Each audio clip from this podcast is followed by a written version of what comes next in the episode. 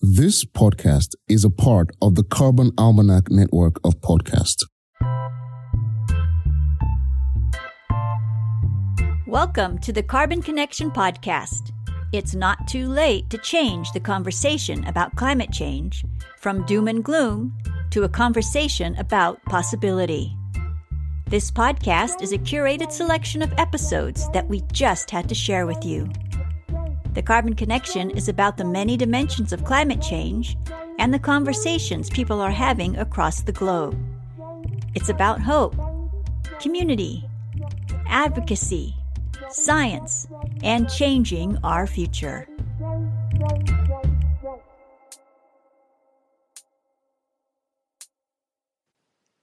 Hi, I'm Richie. I'm a photographer in Hawaii and a member of the Carbon Almanac Network. I'm so excited to share this episode simply because it's changed me. In this interview, economist Bruno Roche talks about the economics of mutuality, a concept that goes beyond what we know as stakeholder capitalism.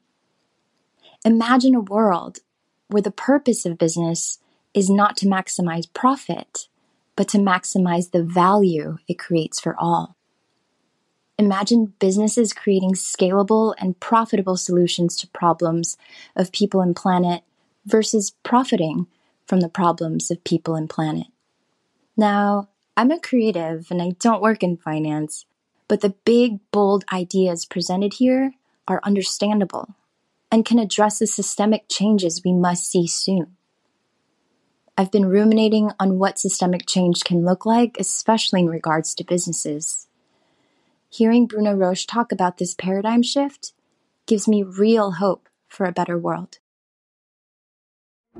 Hi, I'm Lindsey Hall, head of thought leadership at S&P Global Sustainable One. And I'm Esther Whieldon, a senior writer on the Sustainable One thought leadership team. Welcome to ESG Insider, a podcast hosted by S&P Global, where we explore environmental, social, and governance issues that are shaping investor activity and company strategy.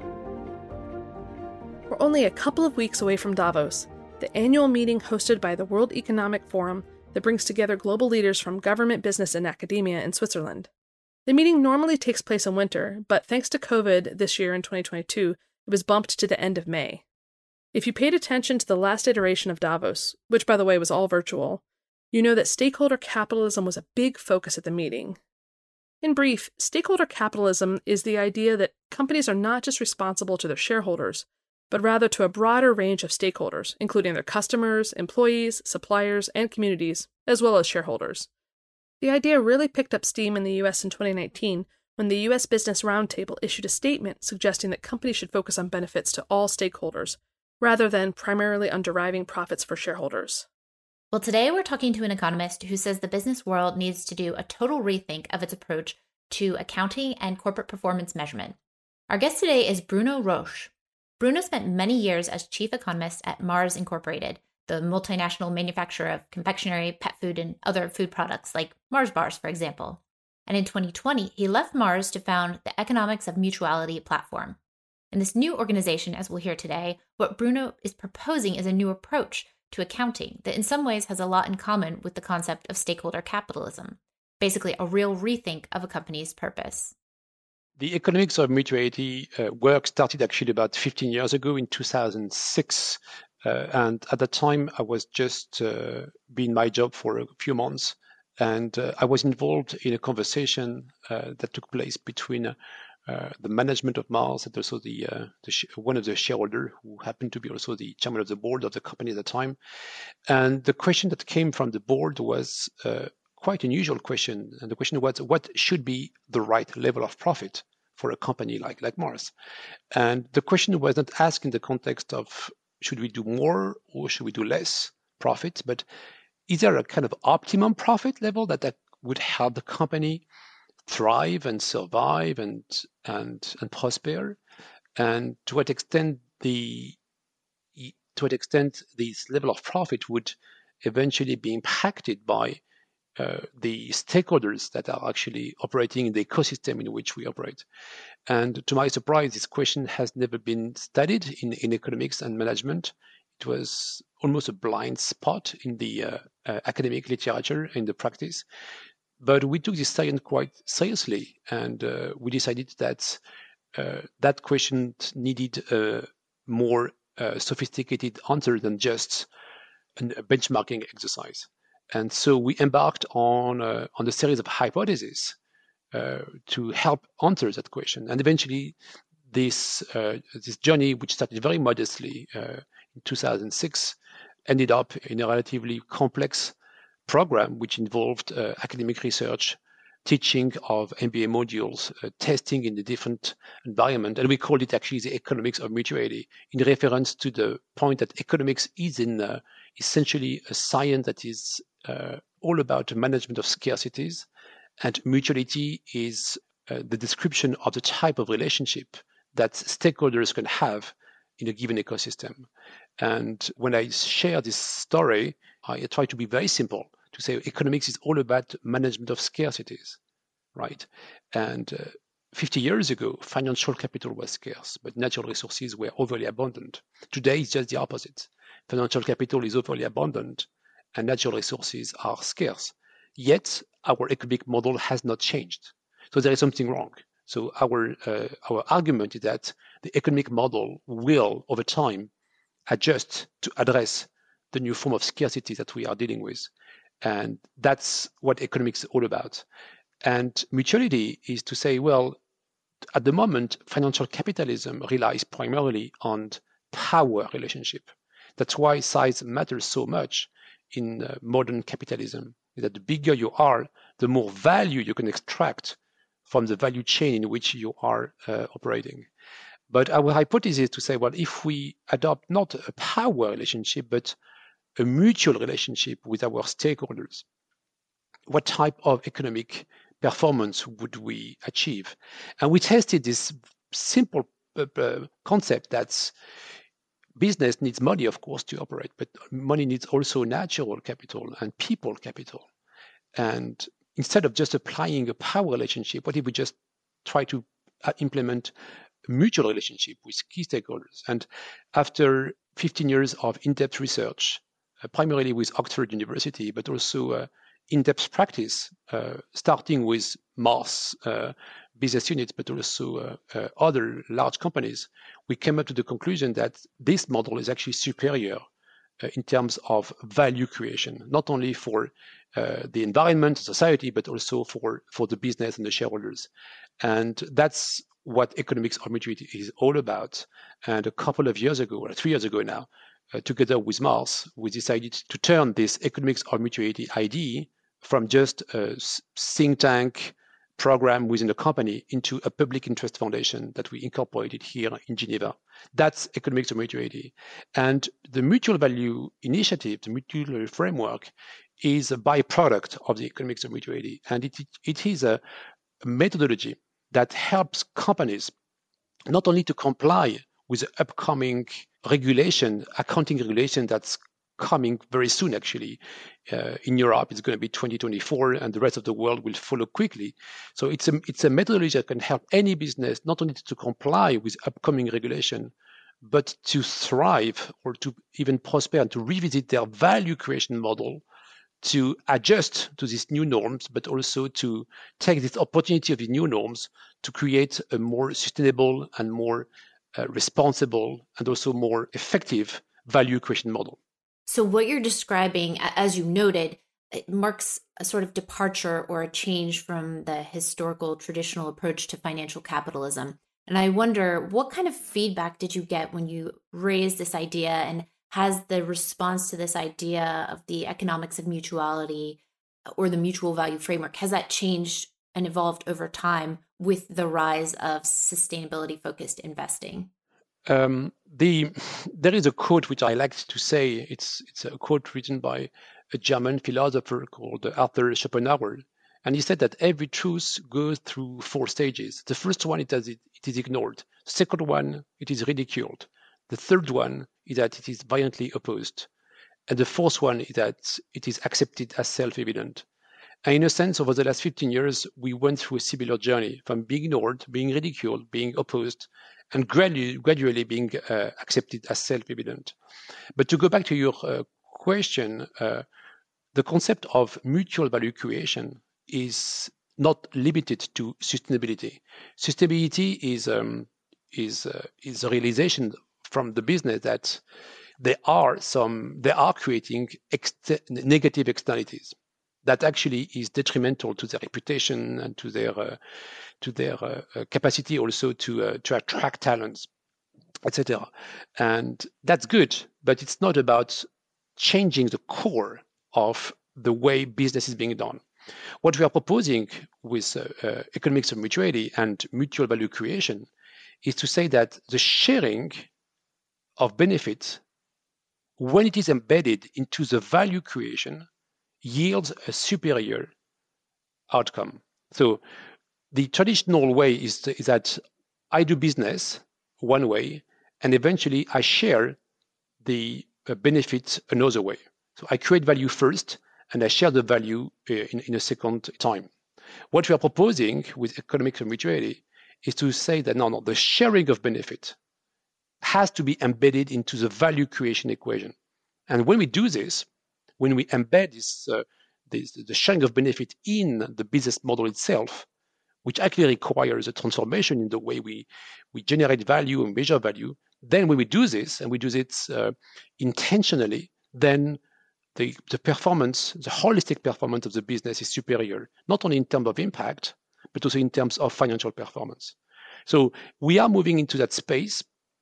And I'm glad actually that the regulation now coming from the EU with EFRAG and also coming from global standards with ISSB are actually going to create an environment that is conducive for companies to focus on their non-financial uh, reporting. And the simple fact of providing uh, a coherent and simple framework regarding the non-financial performance is de facto going to create an environment conducive for, in our view, will create an incentive for business people to reconsider the way they uh, create value. And we think actually that the mutual value creation that we propose can help them achieve this objective of being both more performant in terms of financial performance, but also more impactful in terms of social and environmental impact.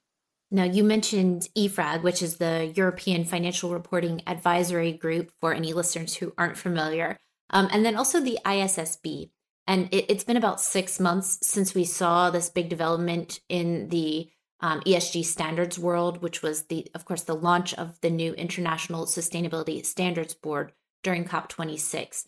We've talked quite a bit about the ISSB on this podcast. And as you know, that the group's goal is to develop a comprehensive global baseline of high quality sustainability disclosure standards to meet investors' information needs. So, in light of this development, I'd like to get your response, or can you say a little bit more about why you see this as a as a positive step in the current sustainability landscape? Today, the ESG space is uh, is very crowded. Okay, and it's so crowded that it is at best confusing and at worst misleading. Uh, the last time we counted the number of uh, ESG framework that exists, it was more than 400. And there is actually a saying that uh, that if you want to improve uh, your uh, ESG uh, score, you can change ESG provider. So it's a real, actually, um, dysfunctional space at the moment, and that dysfunction has been described uh, in different ways, and probably the most uh, the most uh, credible source that I know is the work that MIT has undertaken under a program called Aggregate Confusion, which showed actually that there is a correlation of 0.6 only between all the main ESG reporting framework. It showed actually that there is there is no real uh, no real consistency across different ESG frameworks, and that's actually a problem because uh, it is a, it is an open door to greenwashing, social washing, and uh, and eventually it's not good for to bring transparency and credibility into that space. The good news is that because of the regulation taking place at the EFRAG, and you, you mentioned what it is, it is the EU taxonomy effort, but also at the ISSB, which is a branch of the IFRS, focusing on non-financial reporting standards. The good news is that over the next few years, we are going to move from 400 plus type of framework into maybe four, five, even less. Okay, so that is a real uh, step forward, which actually will bring transparency into the system and will also help uh, understand and compare the real impact of, of business investments across a number of agreed parameters. So that's, in my view, the greatest benefit of the work that's taking place between the different initiatives. So, as we neared Davos, I asked Bruno, how does the concept of stakeholder capitalism relate to this idea of mutual value creation? The mutual value creation actually is a, a form of stakeholder capitalism. And uh, but we, we we started this journey way before uh, that uh, term was uh, was coined by Klaus Schwab, which actually is a good thing because when I when I heard uh, Klaus uh, talking about it, and actually he kindly sent me his his book, so I had a chance to read it probably before anybody else. I was very happy to understand that we are gradually moving from a shareholder capitalism, which eventually was a norm under the Chicago School of Thought uh, we are moving into a stakeholder capitalism. Uh, what stakeholder capitalism does not uh, this, this develop or doesn't say is the, is the type of relationship that we want to have across stakeholders and what eventually makes stakeholders uh, work together. And this is what the economics of mutuality proposes. So we propose that the purpose of business is no longer about maximizing profit, but the purpose of business is about creating scalable and profitable solutions to the problems of people and planet, not profiting from creating problems to people and planet. And that definition of purpose, which is uh, which requires a company to decenter itself. So the purpose is in that definition is no longer the company is no longer at the center of its ecosystem. It is a purpose. And that decentering is, is critically important because all of a sudden, the purpose is about solving a systemic problem for other people, right? Purpose is about solving a problem for other people. And you want to do it profitably and at scale, but it changes the definition of purpose. And our um, research showed that when you define your purpose this way, it also very quickly defines the stakeholders that are material to the purpose. So it is within the context of purpose that stakeholders capitalism can take place. The second element is that we, we're proposing to shift from power relationship, which is all about extracting value, to mutual relationship, which is about creating mutual value for all stakeholders. So these two elements of purpose as a way to organize the ecosystem in which stakeholders operate. And the notion of shifting from power relationship to mutual relationship is what we are adding, in a sense, to the notion of stakeholder capitalism. And the third element of my response is that we have now dozens of examples that show that this is a superior form of value creation. So yes, stakeholder capitalism, but based on purpose and mutuality, is really the new frontier for value creation. So I, I had some trouble wrapping my head around this idea of purpose until you gave me some really compelling examples. And I wonder if you could share those examples with our, our listeners to help them also understand this idea of purpose. Yeah, I'm going to take the example of a, of a pharmaceutical company uh, that is in the business of producing insulin to fight diabetes. And that company uh, a few years ago uh, thought about what is the purpose of my business? And uh, they could have said, okay, we are making insulin, right? And insulin is, a, is an important is an important uh, treatment for for diabetes, and they could have stayed there, right? So our purpose is to create uh, is to is to produce more insulin, so that more diabetic would have access to um, more insulin, maybe at a cheaper price or with more availability. But instead of that, they decided to say, no, no, we are in the business of uh, eradicating diabetes. And it is an interesting case study uh, that eventually by choosing this purpose, they chose a purpose which eventually meant the end of their business model of today.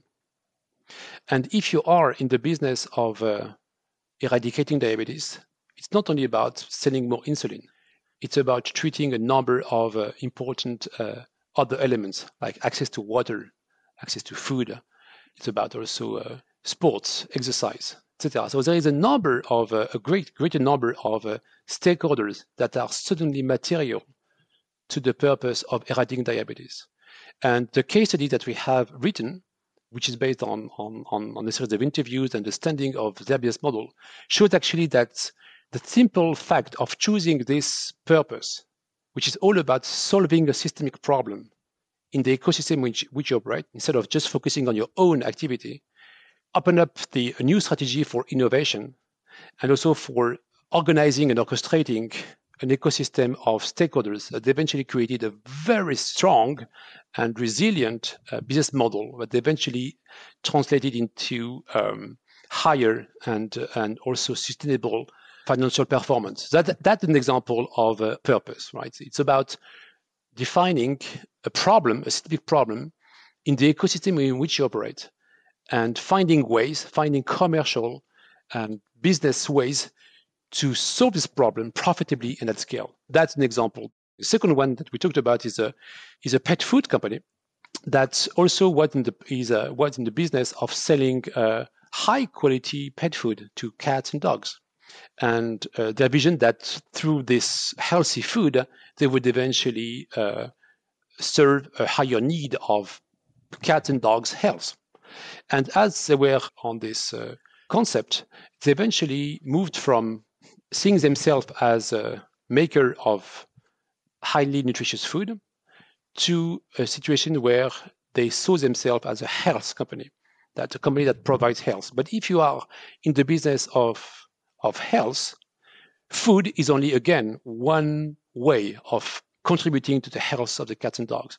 But then you have, if you're in the health business, you have to deal with veterinarians, uh, breeders, uh, pet shops, uh, uh, pet services. So there is a whole network of stakeholders that are becoming all of a sudden material to this new notion of purpose. And actually, they gradually, as they were uh, uh, developing this business model, they moved into truly stakeholder capitalism, which is all about orchestrating stakeholders that are all material to the same purpose. So it's no longer about extracting value, right? and using your using your power to extract value. But it's more about understanding the needs that exist across different stakeholders uh, in relation to one purpose, and smartly organizing this ecosystem of players. You know, I think a lot of people might come at this idea as something kind of revolutionary or or very different from what they think of when they think of a company. Yeah, it's. I mean, uh, sometimes we, we think that we are uh, we are creating new things and we are uh, we are innovative, but eventually we are not. I mean, uh, as I was doing my research on this topic, um, my, my, co-author, Colin Mayer, who is a professor at Oxford University, shared with me this nice anecdote that the word company comes from two Latin words, which are uh, and then panis, P-A-N-I-S. And uh, it literally means the sharing of the bread. So company is about sharing bread. And the sharing of the bread, as you probably know, is a, is a symbol of fellowship among human beings. You share bread with your companion, you share bread with your friend, you share bread with, uh, with, with the people who are at your table, right? So when you run a company, literally speaking, it means that you are managing fellowship.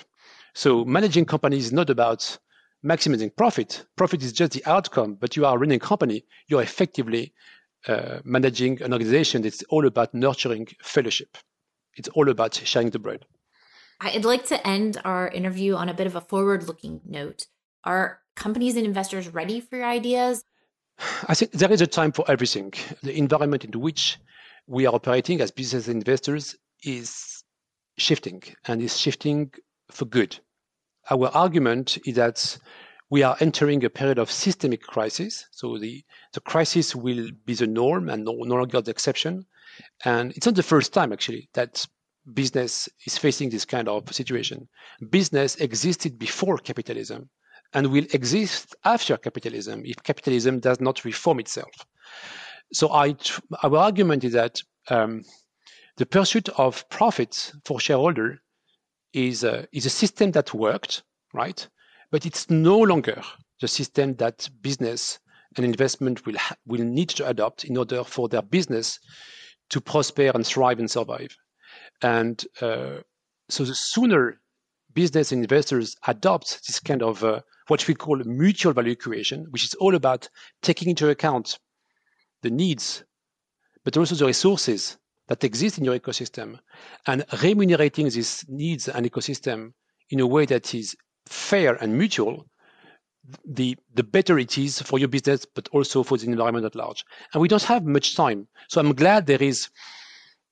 Yeah, there is a concerted effort, if you like, from the academic world. The academic world is really changing at the moment, and you can see actually there is a realization that teaching of business leaders is changing, and that's good because uh, without knowledge, people perish, and we need uh, the an acceleration of the change in management education we also need a change in the way business are led. And we hope actually that this mutual value creation that we are proposing is is going to be a, a, source of inspiration for more business leaders. It's also about investment. And we know actually that investors are moving fast. And also there is this uh, change in regulation. So we are this, the, the world is changing. There is, we are talking about systemic change. And in a sense, we need to respond to this systemic change with systemic response. And the systemic response will rely on education from uh, business schools. Also, it will rely business leaders to adopt new ways of value creation. It will require investment world to change and allocate capital where it matters, and it will require um, policymakers to adjust the um, standard settings. But I can see actually this uh, there is a lot of activities behind each of these pillars: education, business, investment, and policymaking. So I think, in a sense, the train has left the station, and it's no longer an optional alternative. Business who do not embark on this new concept of value creation will not prosper and will not succeed. Bruno, anything that we haven't talked about today that you, you think is important for our listeners to understand or that you wanted to touch on? Um, I think because you are talking a lot uh, to finance people, uh, I like to yeah to say uh, a word of encouragement, but also a provocation. Uh, it is widely accepted that some of the problem we are facing is coming from finance, and therefore my argument is that the solution must come from finance. CFOs and finance people have incredibly important role to play in, in, in shifting from a model that profits from creating problem to a model that profits from creating solutions. This is something that actually is the, the, the duty, but also the opportunity for uh, finance people. And I hope actually that this uh, explanation or this presentation of what we talked about, mutual value creation, will be an inspiration for CFO and finance people to shift from profiting from creating problems to profiting from creating solutions. So, Esther, as you can hear, Bruno is advocating for a fundamental reshaping of the way companies approach accounting, and he says rapid change is on the horizon for the world of ESG reporting. Within a few years, he expects companies will have to develop a framework to translate their purpose, the metrics associated with that purpose, and the impacts into ESG measures so that investors have a guide to help them make better informed decisions on the companies they're investing in. If you'd like to hear more about the topics we discussed in today's episode, please stay tuned for our upcoming series where we take the ESG Insider podcast on the road. Throughout May, we'll bring you interviews and key highlights from the S&P Global Sustainable One Summit. The summit will be held in Paris on May 10th, in New York on May 17th, and in Sydney on June 9th. We'll include a link in our show notes in case you want to sign up to attend any of those events in person. We'll be digging into topics like net zero and nature positive, advancing social equity, and measuring progress. So we hope to see you there. Thanks so much for listening to this episode of ESG Insider, and a special thanks to our producer, Kyle Cangelosi. Please be sure to subscribe to our podcast and sign up for our weekly newsletter, ESG Insider. See you next time.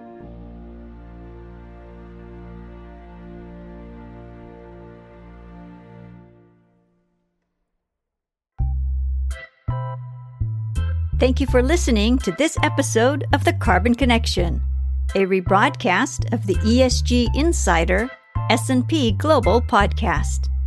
We'd like to thank Lindsey Hall and Esther Whieldon of ESG Insider for letting us share this episode with you. Today's episode was produced by Iruka Brown, alongside Kaleigh Carter and Judy Parrella. Special thanks to Richie Biluan for introducing us to this episode. Our editor is Tania Marien, and our executive producer is Jennifer Myers Chua. To listen to other shows in the network, like Generation Carbon, our show for kids ages 6 through 10, visit thecarbonalmanac.org slash podcasts.